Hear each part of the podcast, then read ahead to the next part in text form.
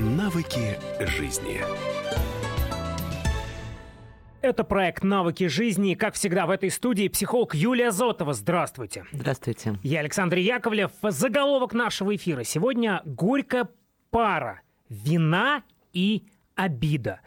Как часто мы испытываем э, эти эмоции, эти чувства, вина и обида. Но прежде, что это вообще такое? Что стоит за этими понятиями? А, это очень распространенное состояние, и многие люди э, по большому счету всю свою жизнь проводят, периодически впадая то в вину, а, то обижаясь на тех, перед кем еще недавно были виноваты. Поскольку два этих э, понятия, они действительно ходят парой, и э, невозможно себе представить кого-то виноватого, без присутствующей рядом укоряющей его фигуры, реальной или вымышленной. Точно так же э, человек, который обижен, прикладывает усилия к тому, чтобы донести до того, на кого он обижен. А что значит вымышленная Ситуация? фигура? Ведь нередко вот я нахожусь один, и я чувствую э, вот это ощущение вины, хотя рядом, может быть, никого нет рядом. Но если мы себе зададим вопрос, то обязательно э, есть на него четкий ответ, перед кем именно я виноват. И парадоксально mm-hmm. иногда это вина перед самим собой или перед кем-то, кого давно, может быть, нет рядом, а чувство вины мы продолжаем испытывать. Причем это всегда э, очень сильная негативная эмоция.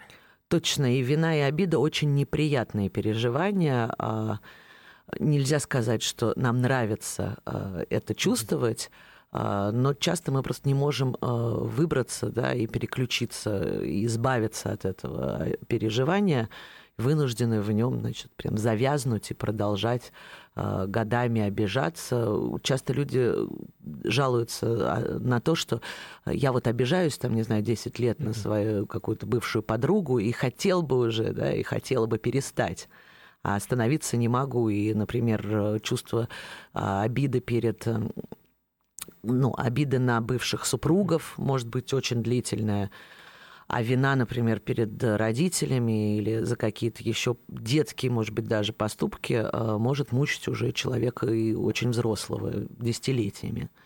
Но ведь и вина, и обида – это всегда следствие.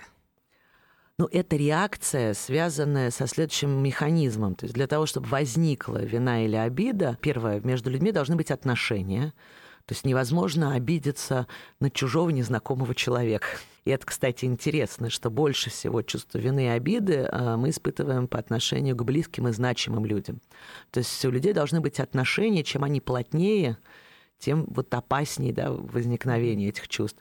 А, во-вторых, а, между этими людьми должны возникнуть ожидания.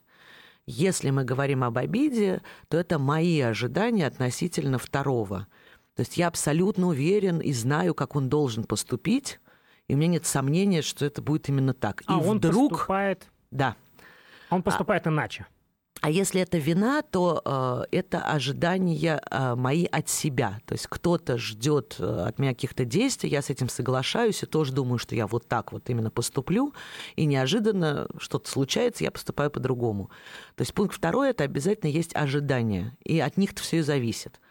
А, на третьем этапе происходит как раз рассогласование между реальностью и ожидаемым поведением. То есть либо я делаю не то, что от меня ждут, и чувствую вину тогда, либо кто-то делает не то, что я от него жду, и я автоматически испытываю обиду. Так вот, обида и вина – это прям автоматическая реакция на несоответствие поведению ожидаемому. Например, я ожидал, что э, муж жена будет верным, он э, оказывается неверным, возникает обида. И еще какая? А у человека, в свою очередь, возникает вина. Если он от себя ожидал верности, если с самого начала он э, планировал э, значит, вести какую-то двойную жизнь, значит, и для него обман является там, приемлемым, то вина у него не возникнет. То есть, если я не согласен с ожиданиями от меня – ну, например, э, кто-то ждет на работе, да, что я, э, значит, возьму дополнительное время в выходные, а я с самого начала понимаю, что я не хочу перерабатывать. В этот момент, когда я под благовидным предлогом в субботу не выхожу на работу и там не, не присутствую на субботнике, никакой вины я испытывать не буду. А вот если я думал пойти, и мое понимание о себе, да, как-то коррелирует с тем, что, да, связано с тем, что я вот э, всегда иду навстречу, там, делаю что-то хорошее, и вдруг я этого не делаю, вот тут возникает, конечно, вина. Получается, что на каждого виноватого обязательно есть обижающийся. И иногда это он же сам. Бывает так, что мы сами перед собой э, становимся виноватыми. Ну, тогда хочется разобраться подробнее в каждом из этих понятий. Вина и обида. Вина. Вариантов тут ведь очень много. Точно. А, значит, есть э, то, что психологи называют нормальная вина – и в этом понятии прям заложено уже, да, что ничего страшного в этом нет. То есть конструктивное а, чувство. Ну, это чувство, которое нам сообщает о том, что действительно мы э, совершили какой-то косяк, отклонились от э, обязательств, которые сами на себя взяли добровольно. Э, ну, то есть по каким-то причинам, не знаю, мы хорошо провели вечер и с утра не смогли выйти на работу или забыли, например, забрать ребенка из детского сада. В этот момент чувство вины является нормальным. Оно нам сообщает о том, что что-то, что мы сами собирались сделать, и для нас было важно, мы не совершили. То есть э, эмоционально можно это сформулировать так. Косяк – косяк. Точно. И вина в этом случае э, замещает собой э, нормальную э, реакцию, которая называется ответственность. Пока мы чувствуем себя виноватым, удивительным образом мы не можем начать действовать. То есть э, сама идея того, какой это ужас, те неприятные чувства, которые мы в этот момент испытываем, они нас буквально парализуют. И вот, э, вообще говоря, чувствовать вину совершенно неконструктивно. Поскольку в этот момент, пока мы очень виноваты, мы страшно себя ругаем, а, очень раскаиваемся, но ничего не делаем. А вместо этого имеет смысл перейти к а, тому, чтобы закрывать последствия. То есть, если случилась ситуация, значит, непредвиденная, и мы где-то действительно оказались виноваты, лучше бы э, закрыть свою ответственность, да, минимизировать последствия и, собственно, как-то решить ситуацию, а не просто э, переживать. Э, замечено, например, что люди, которые испытывают совершенно ну, естественное угрызение совести, не могут даже позвонить человеку, перед которым они так ведь страшно. провини... Точно. Но в этот момент ситуация не решается. То есть я, допустим, просрочила работу, которую обещала, да, или не могу сейчас отдать деньги, которые взяла в долг. И э, было бы хорошо, если бы я могла связаться да, с теми, кто от меня это ждет, сообщить, когда именно я это сделаю, да, каким образом я закрою да, последствия с, с своего какого-то значит, э, такого, как сказать, несерьезного не, не, не отношения mm-hmm. к ситуации, да, что я могу вместо этого сделать. А, но в этот момент я из-за большого как раз чувства вины ничего не решаю, никак не участвую, и это как раз неконструктивно. То есть первое, а, что нужно сделать, перестать себя закапывать на глубину 10 э, метров, а э, признать свою ошибку перед самим собой, перед человеком, так получается? И начать действовать для того, чтобы ее закрыть. А, и в этом смысле психология предлагает очень четкий и простой алгоритм действия. А, если вы оказались вот виноваты действительно перед кем-то, закрыть эту ситуацию поможет три а, важных действия. Первое это признание того, что это произошло и что это ваша ошибка, и вы были неправы. Потому что обычно второй стороне, которая действительно ощущает ущерб и э, правомерно обижается, ну, потому что у вас были договоренности, и это не просто какие-то фантазии, да, о том, что от вас что-то ждут, а это э, четкие какие-то э, взаимные э, договоренности.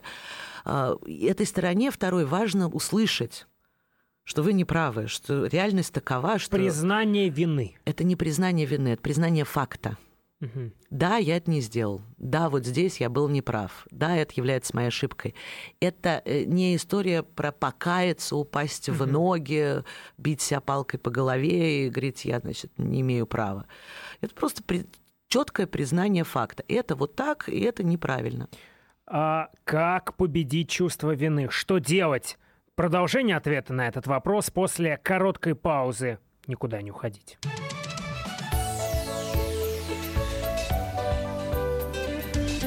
Навыки жизни.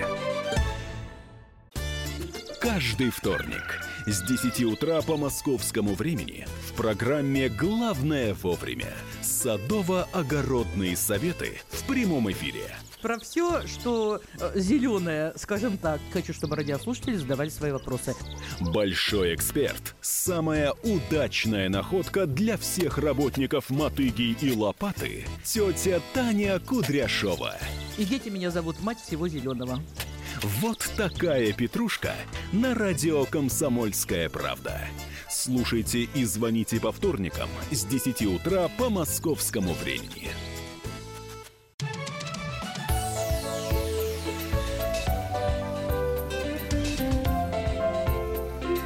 Навыки жизни.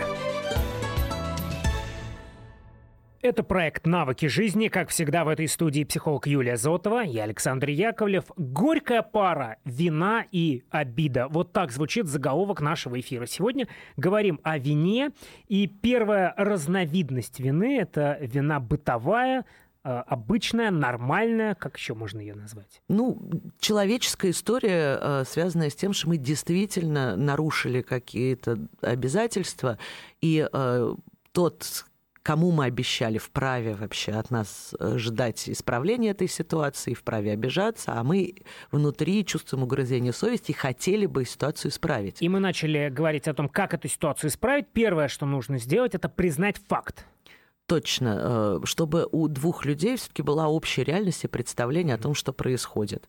А, шаг первый, мы говорим, да, это моя ошибка, я вот это не сделал, там, да, или э, надо бы было сделать по-другому, но, к сожалению, значит, я сделал вот так. Угу. А, второй важный шаг – это а, сказать второму человеку о том, что мы сожалеем о случившемся, что мы не видим это как нормальную историю, что нам не все равно, не наплевать, что нам важны его чувства. И вот здесь, в отличие от бытового «ну, извини меня», угу. которая предполагает какую-то работу от того, кого мы уже подставили. То есть я виноват, а теперь ты еще меня извини. А психологи предлагают другую форму, даже словесную. Она звучит так: мне жаль. Угу. Я переживаю, что я это сделал, и я не хочу это повторять. То есть не надо доказывать, что вы были э, правы и что так и нужно было сделать. И не стоит говорить человеку, что он сам, значит, вас спровоцировал, подтолкнул. Это такая привычная защитная реакция. Э, хороший конструктивный выход – это сообщить о том, что вы сожалеете о произошедшем и что вы не хотели бы, чтобы это повторилось что вы и сами смотрите на эту ситуацию как ну, не, не лучший вариант вообще возможного. И третий важный шаг – это извлечение опыта, когда вы э, готовы сказать себе и тому, с кем произошла да, эта ситуация, что вы не планируете повторять. Угу. То есть вы заметили, да, что это не очень хорошо, и в будущем да, вы будете делать что-то для того, чтобы эта ситуация не повторилась. Это прям про извлечение опыта я знаю, что тебе от этого больно, там, да, или я понимаю, что я всех подставил, и дело от этого, значит, там, э, оказалось в опасности. И я ну, планирую дальше там, быть внимательнее, не опаздывать, соблюдать сроки, э, не говорить каких-то обидных вещей, ну или что-то еще. И э, к этому же третьему пункту относится ситуация, когда мы просто устраняем последствия наших косяков. Это такая обычная ответственность.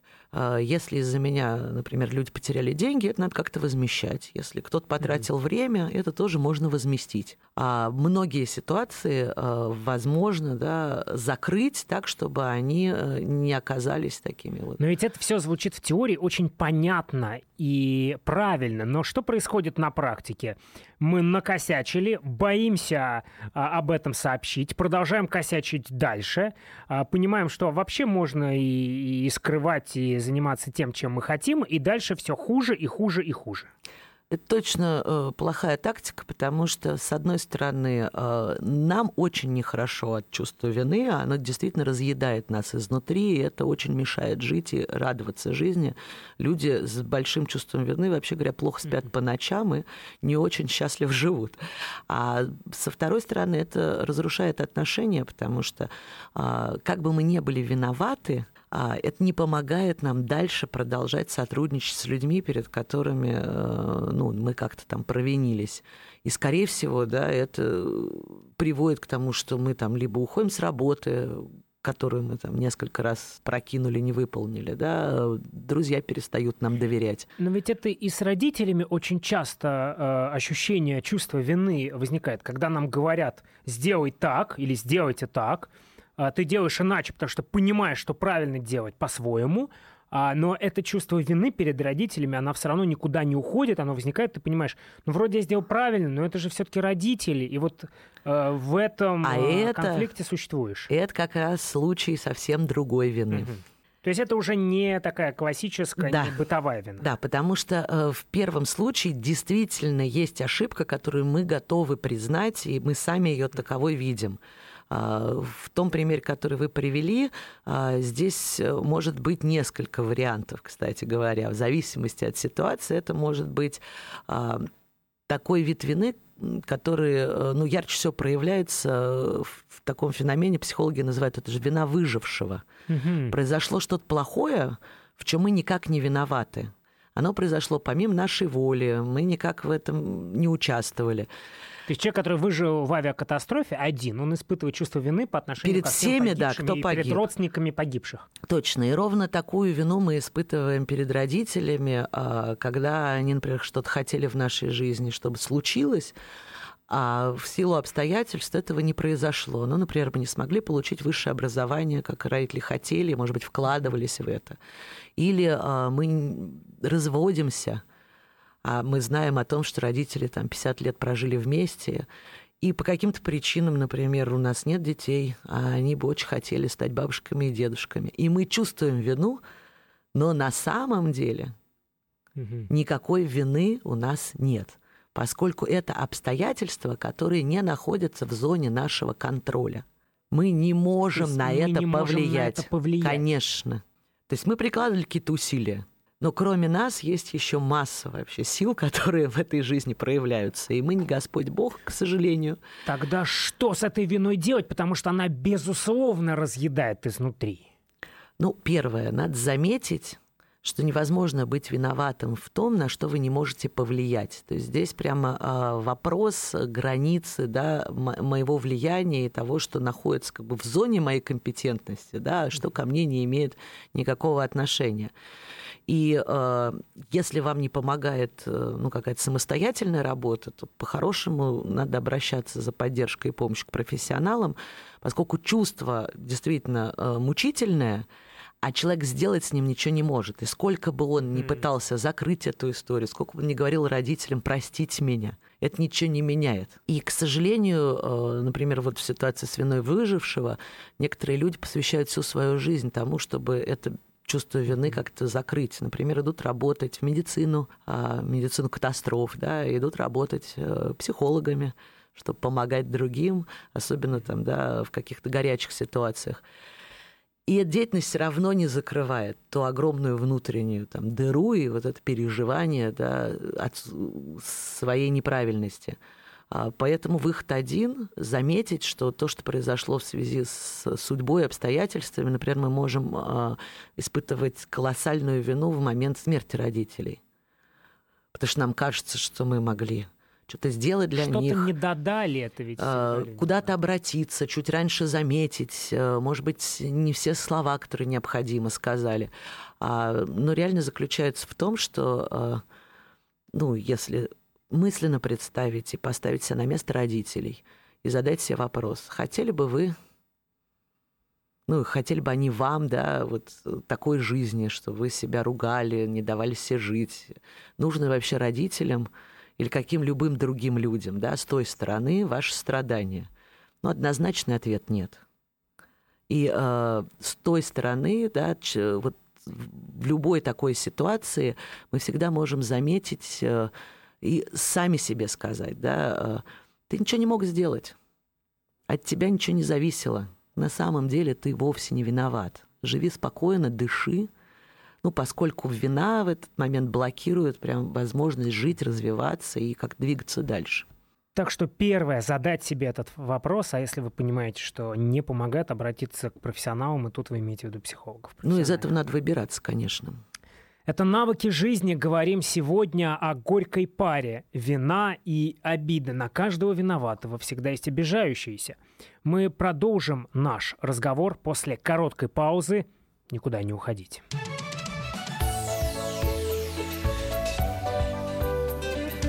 Навыки жизни. Значит, это тебя зовут Гаф. Меня. Не годится котенку иметь такое имя. А какое имя годится иметь котенку? Как назвать, чем кормить и с кем оставить во время отпуска. День открытых зверей на радио «Комсомольская правда». Каждую субботу 17.05 по Москве в эфире «Вот такая зверушка». Самая живая программа про братьев наших меньших. Советы ветеринара Ильи Середы. Не пропустите.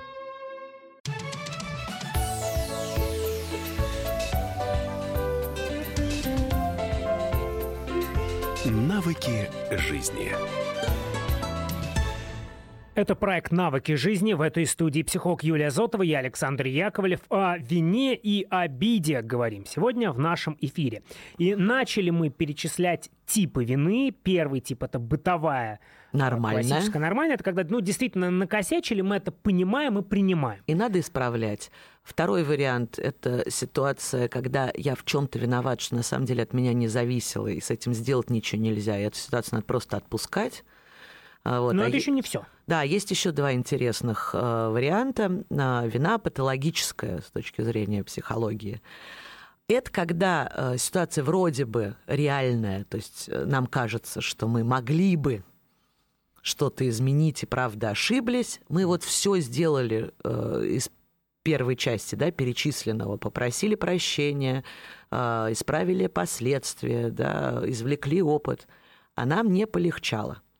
Если вина нормальная, после этих трех действий должно отпустить. Если вдруг оказалось, что вы по-прежнему мучаетесь, то патологическая, это патологическая вина. О чем она говорит? Это такой прям механизм невротически нездоровый, который связан с тем, что человек привык сам себя пинать, понукать и, значит, вот э, двигать по жизни с помощью чувства вины. То есть он использует такое э, ощущение вины перед всеми по любому поводу и без повода даже, чтобы самого себя э, критиковать, мучить. и это какой-то То есть- привычный механизм такого самоаутоагрессии, да, то есть, То есть э, плох- бесконечное доказывание себе, что я плохой. Точно. И вот в этом случае э, работает интересная парадоксальная практика. Если ваша вина не проходит, а вы уже вот все сделали, э, то тогда есть последний очень надежный способ, э, но чтобы он сработал, его обязательно надо сделать. А, Вы вспоминаете сначала некоторую значимую для себя сумму денег. У каждого это будет совершенно разное, поэтому здесь вопрос не конкретной суммы, а вот значимой индивидуально для человека. Добавляете туда 25% для надежности, а, откладываете в красивый конверт. А потом Это те деньги, которые у вас есть, а не миллионы, потому что Точно. сейчас То это- представляются миллиарды и миллионы. Нет, значимое, Значимое это то, из что у вас реального, из да. реального, это какая-то значимая часть вашего там, ежемесячного дохода. А Дальше вы вспоминаете того человека, которого вы больше всего а, презираете, ненавидите, считаете вообще а, ужасным, Уродом неправильным, да, ну то есть каким-то очень плохим человеком. И инкогнито отправляете ему эту сумму в конверте. Э, с одного раза проходит патологическая вина на всю следующую жизнь, потому что далее вы только представляете, что вам опять придется это сделать, и привычка самого себя ругать, значит, навсегда вас оставляет. На чем это основано? Не, А вы знаете реальные примеры такого? Конечно, конечно. Я знаю людей, которые это сделали, это работает 100%. Более того, я знаю людей, которые только представили это, То есть и уже из- представить. ну, если недостаточно представить, это надо сделать. А, Практика показывает, что одного раза обычно хватает. На чем этот механизм работает? Дело в том, что патологическая вина – это механизм саморазрушения. То есть я беру сам себя, отнимаю у себя силы, энергию, собственную жизнь, потому что все время себя ругаю. Буквально я свои собственные э, ресурсы выкидываю, уничтожаю. И это упражнение, оно помогает прямо это веществить и сделать очень э, наглядным. То есть, когда я что для себя ценное, а деньги, вообще говоря, заработанные, являются ценностью, отдаю кому-то заведомо плохому, а мой невротический деструктивный механизм винить себя, он таким и является. То есть я прям кормлю какую-то такую э, язву в себе, да, какого-то, значит, там червяка, который меня гложет. Э, и если я это сделаю явно, то, вообще говоря, моя здоровая часть, да, и я сам... Че, рехнулся? Точно, испытаю возмущение и очень быстро прекращу это повторять.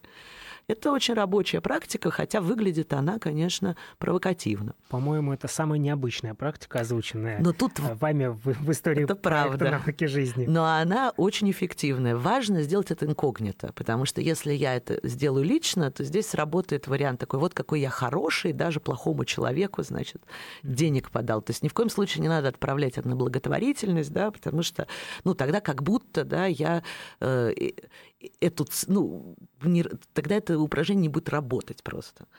Вот. А еще интересный э, вид вины – это так называемая экзистенциальная вина, э, когда я вина, э, ощущаю вину перед самим собой, идеальным, который я мог бы стать, если бы вполне реализовал себя в жизни.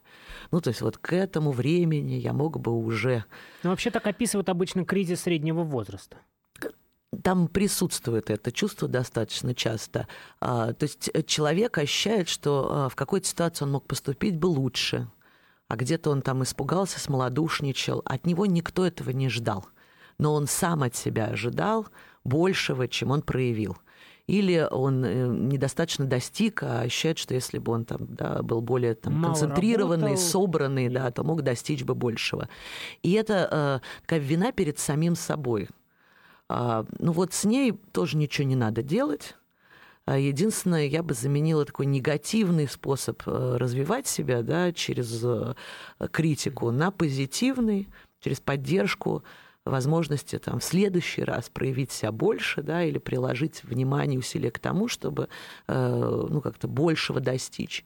Но ведь очень часто вы говорите э, «в следующий раз», но порой следующего раза нет, когда в 40 лет понимаешь, что хотел быть э, там успешным, э, я не знаю, предпринимателем и, и вообще путешествовать по всему миру, а, к сожалению, не получилось, хотя вроде как мог быть. Ну, это касается любой ну, профессии. С точки зрения э, вашего примера, самые успешные стартаперы – это люди 40 плюс, а даже 50 плюс. Поэтому для психолога да, никогда не поздно. А, ну, с точки зрения психологии, да, психолог-то mm-hmm. вообще, вот, чем дальше, тем опытнее становится. А любой человек в каждый момент времени может э, начать менять свою жизнь.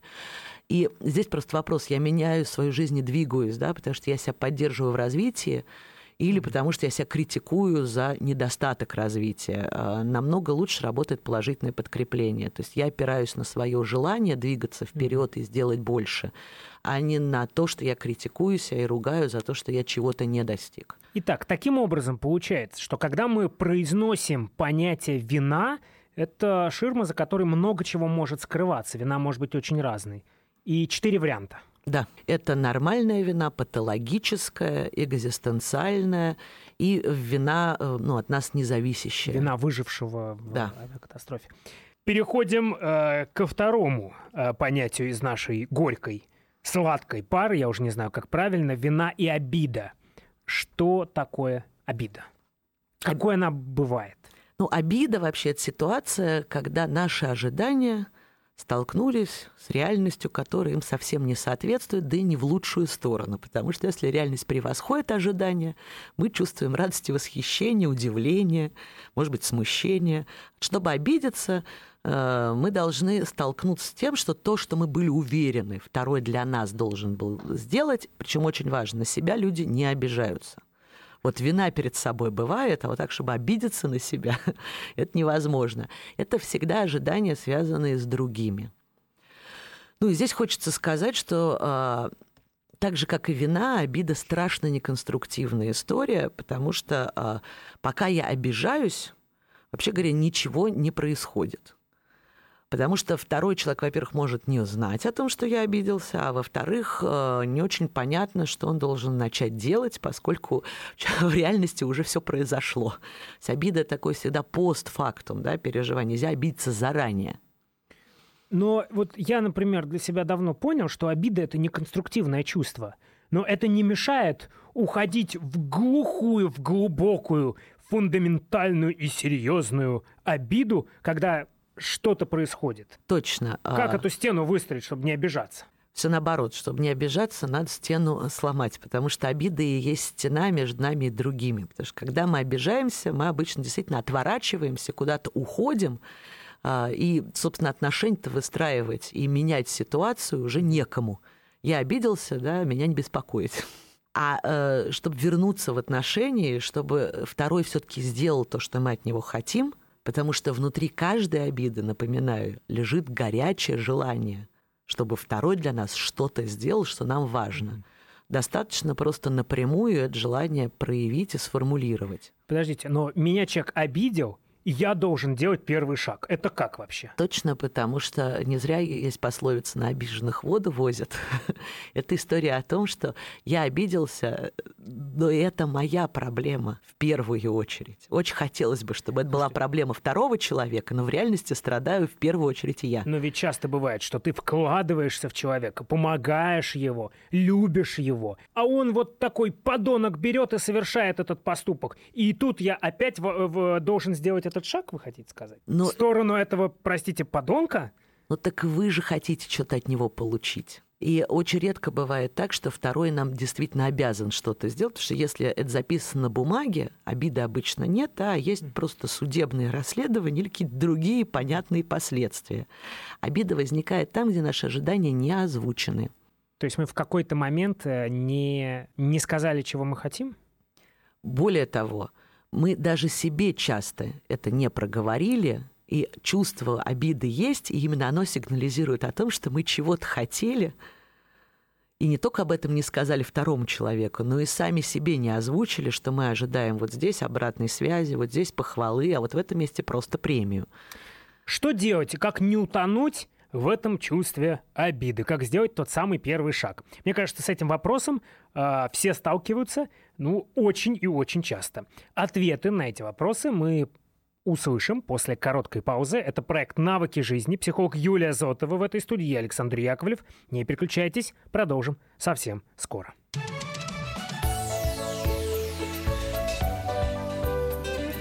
Навыки жизни. Адвокат! Спокойно, спокойно. Народного адвоката Леонида Альшанского хватит на всех. Юридические консультации в прямом эфире. Слушайте и звоните по субботам с 16 часов по московскому времени.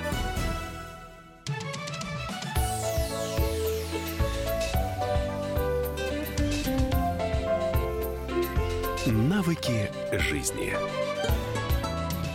Это проект «Навыки жизни», психолог Юлия Зотова. В этой студии я Александр Яковлев. Горькая пара, вина и обида. Об этом говорим сегодня в нашем эфире. А, говорили мы много о вине, говорили мы много об, об обиде. И все-таки как в продолжении предыдущей части, как победить это ощущение обиды? А, Первое, надо помнить, что обида в первую очередь наша собственная проблема. А, В этом есть такая идея, что вот я обижусь, и все остальные сами тут заметят, что мне плохо, кинутся, ринутся мне на помощь и все сделают, что я хочу. Но часто, даже если человек нам- ко мне хорошо относится, и очень не хотел бы, чтобы отношения наши прервались, и чтобы я обижался, а он просто не знает, что же мне нужно. Поэтому единственный, собственно, и решающий шаг а, для того, чтобы обида из нашей жизни ушла насовсем, если вы хотите от этого избавиться, это научиться переводить ожидания в договоренности, то есть озвучивать свои желания от других людей напрямую, как желание, как, э, э, как, даже как ожидание, но вслух и явно. То есть а, мне очень важно, чтобы ты приходил вовремя, потому что если я тебя там жду даже пять минут, мне от этого там страшно плохо, я нервничаю и начинаю обижаться, что ты не ценишь там мое время, да, и плохо ко мне относишься. И тогда человек, зная, что вам это важно, будет идти вам навстречу. Это мой личный пример. Например, я часто прихожу вовремя и не очень люблю ждать. И э, старые добрые мои друзья иногда даже за полчаса до назначенной встречи приходят, зная эту мою особенность. Но это ведь э, перед происходит. А э, если уже э, это произошло, то ну, как это? То это ожидание и э, желание след... на будущее. Угу. Когда мы с людьми общаемся, это длительная тема, еще раз, да, обидеться или чувствовать вину перед кем-то чужим на самом деле сложно чем ценнее и длительнее отношения, тем чаще мы используем вину и обиду для их регуляции. А как все-таки, вот если ты попал в это чувство обиды, как найти в себе силы сделать первый шаг, подойти к человеку и сказать, ты был неправ, потому что, потому что, а не просто послать или уйти в другую комнату, уехать в другой город и так далее. Вот очень важно, не ты был неправ а мне очень обидно и больно, потому что я ждал от тебя. Вопрос э, большой, был ли прям неправ человек. Там в обиде всегда есть приписывание второму каких-то злых намерений. То есть он вот, э, если бы он был хороший, он бы сделал, а раз он не сделал, то он плохой. Но реальность заключается в том, что люди часто что-то не делают, просто потому что складываются обстоятельства, они в этот момент о чем-то еще другом думают, точно не с целью сознательной причинить вам вред и злость, а, ну, какую-то зло сделать. И а, а, чаще всего они просто не знают, что для вас было важно и что это было вам необходимо. Поэтому первый шаг – посмотреть на этого человека и подумать, он мне дорог, я хочу с ним отношений, и я хочу, чтобы эти отношения были хорошие. А что делать человеку, на которого обиделись? Задать прямой вопрос. Что ты от меня ждешь и что ты хотел, чтобы я сделал? И, вообще говоря, часто несложно это тут же взять и сделать. Но ведь очень часто на обиде и вине а, э, зиждется отношения. И это такой же способ манипуляции порой. А, вообще эта пара а, используется очень часто для управления другими. Это такой известный способ заставить второго да, сделать то, что я хочу, обидеться на него и требовать, значит, чтобы он виноватый мне возмещал. И, к сожалению, это часто пронизывает не только какие-то социальные отношения, где начальник может виноватить подчиненных, значит, чтобы они больше и за бесплатно работали, да, что, кстати говоря, к сожалению, до сих пор часто и эффективно в управлении. А, но а, грустно, когда это становится основой а, отношений между супругами или между родителями и детьми поскольку и вина, и обида, они отношения разрушают. Когда я чувствую вину, мне страшно подходить э, ко второму человеку. То есть я его люблю, я его ценю. Но раз я виноватый, значит, я плохой. И это обозначает, что мне надо как можно дальше отойти, спрятаться, не отсвечивать, не показываться ему на глаза. Это увеличивает дистанцию. А если я обижен, то я сам отворачиваюсь, э, дистанцируюсь, второго прогоняю, потому что ты плохой, виноватый, а я на тебя сильно обижен. И приводит к тому, что близкие люди перестают быть близкими, меньше общаются, стараются лишний раз не попадаться друг а другу на глаза. Эта модель уже сформирована, то как ее поменять, если семья а, или а, де- дети с родителями, или муж и жена вот уже не один год живут вот э, в, и в, в основе их отношений это ощущение видны обиды, соответственно? Ну, а, значит, мы здесь можем зайти с двух сторон. Да? Если я тот, э, значит, например, кто привык обижаться, а, мы с вами об этом уже поговорили, можем прямо сделать мужественный шаг в сторону тех людей, которые на самом деле для нас важны. Если я вспомню, что я этих людей люблю, и что, а, вообще говоря, я не хочу, чтобы они чувствовали себя плохо. Ну, потому что пока я обижаюсь, второй тут же становится автоматически виноватым, и значит, ему очень плохо – Хочу ли я, чтобы мой близкий, человек, который для меня значим, да, чувствовал себя нехорошо, что мои дети мучились и страдали. Если я родитель, лучше вместо того, чтобы их виноватить, uh-huh. да, и на них обижаться, я им просто скажу а, четко о своих требованиях. Родитель имеет право от детей требовать все, что угодно, и дети с удовольствием это делают.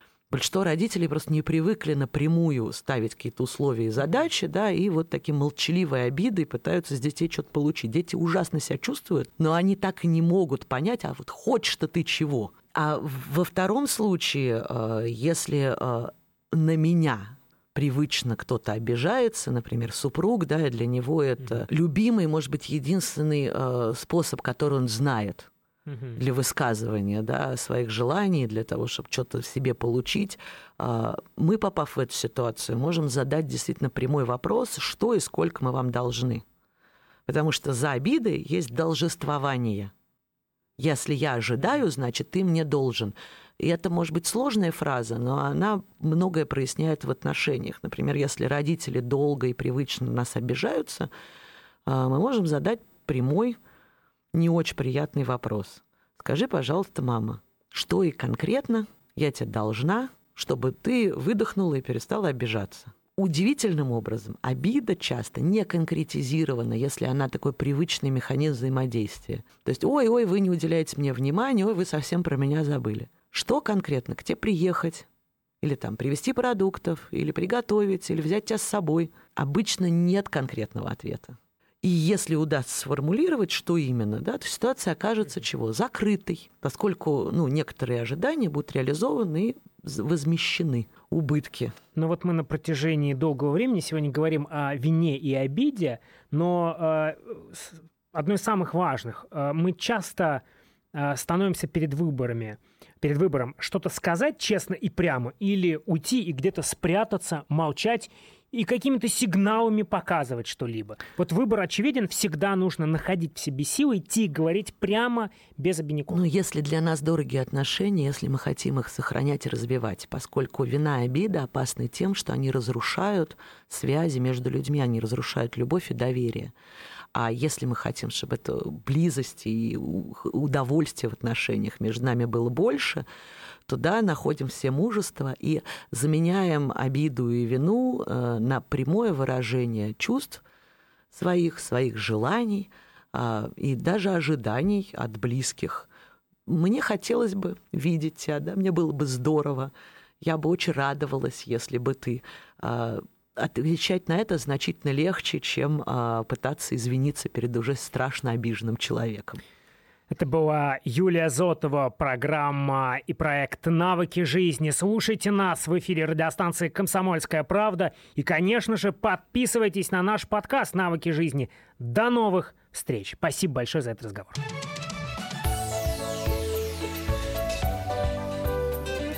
Навыки жизни.